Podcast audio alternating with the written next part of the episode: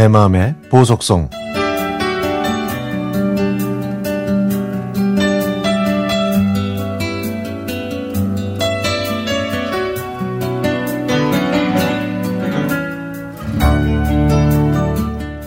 요즘 직장 후배가 힘들어해서 보기가 안쓰럽습니다.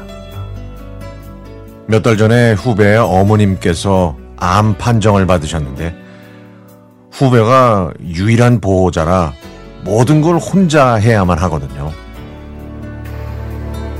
사무실 팀원들이 후배를 배려하고 신경을 써준다고 해도 후배가 경제적으로 또 심리적으로 힘들어하는 걸 대신해 줄 수는 없겠죠.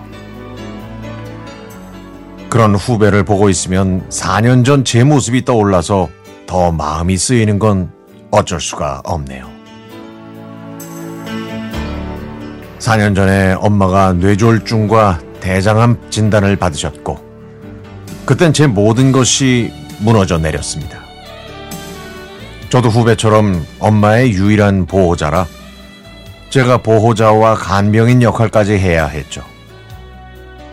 온갖 동의서에 서명을 하고 몸을 움직이지 못하는 엄마의 병 간호를 위해 회사에 급하게 일주일 연차를 내고 엄마를 간병했습니다.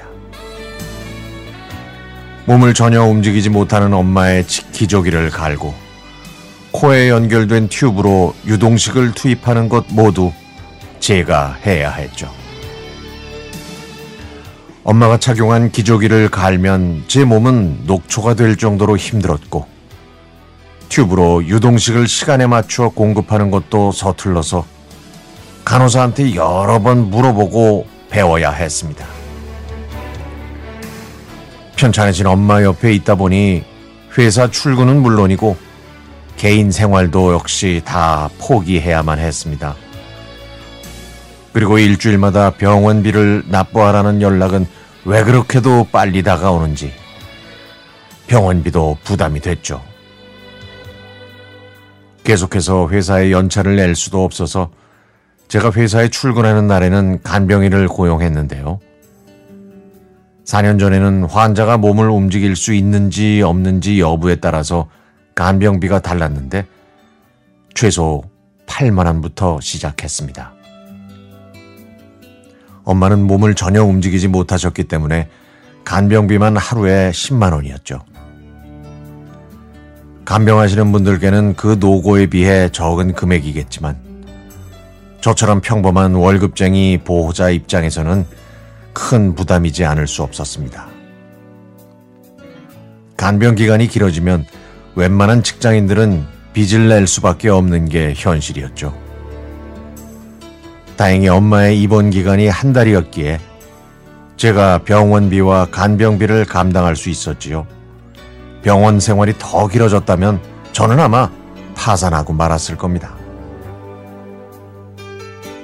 우리나라의 의료보험 제도가 잘 되어 있어서 병원비가 외국보다는 훨씬 저렴하지만 치료 기간이 길어져서 비용이 누적되면 솔직히 재정적인 부담이 많이 되죠.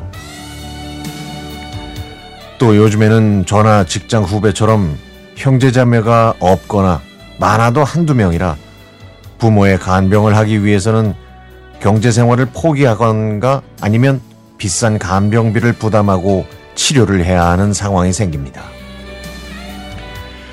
다행히 저는 그 어려운 상황을 다 극복했지만 제 후배를 보니까 다시 부모님의 간병 문제에 대한 여러 가지 오만 가지 생각이 드네요.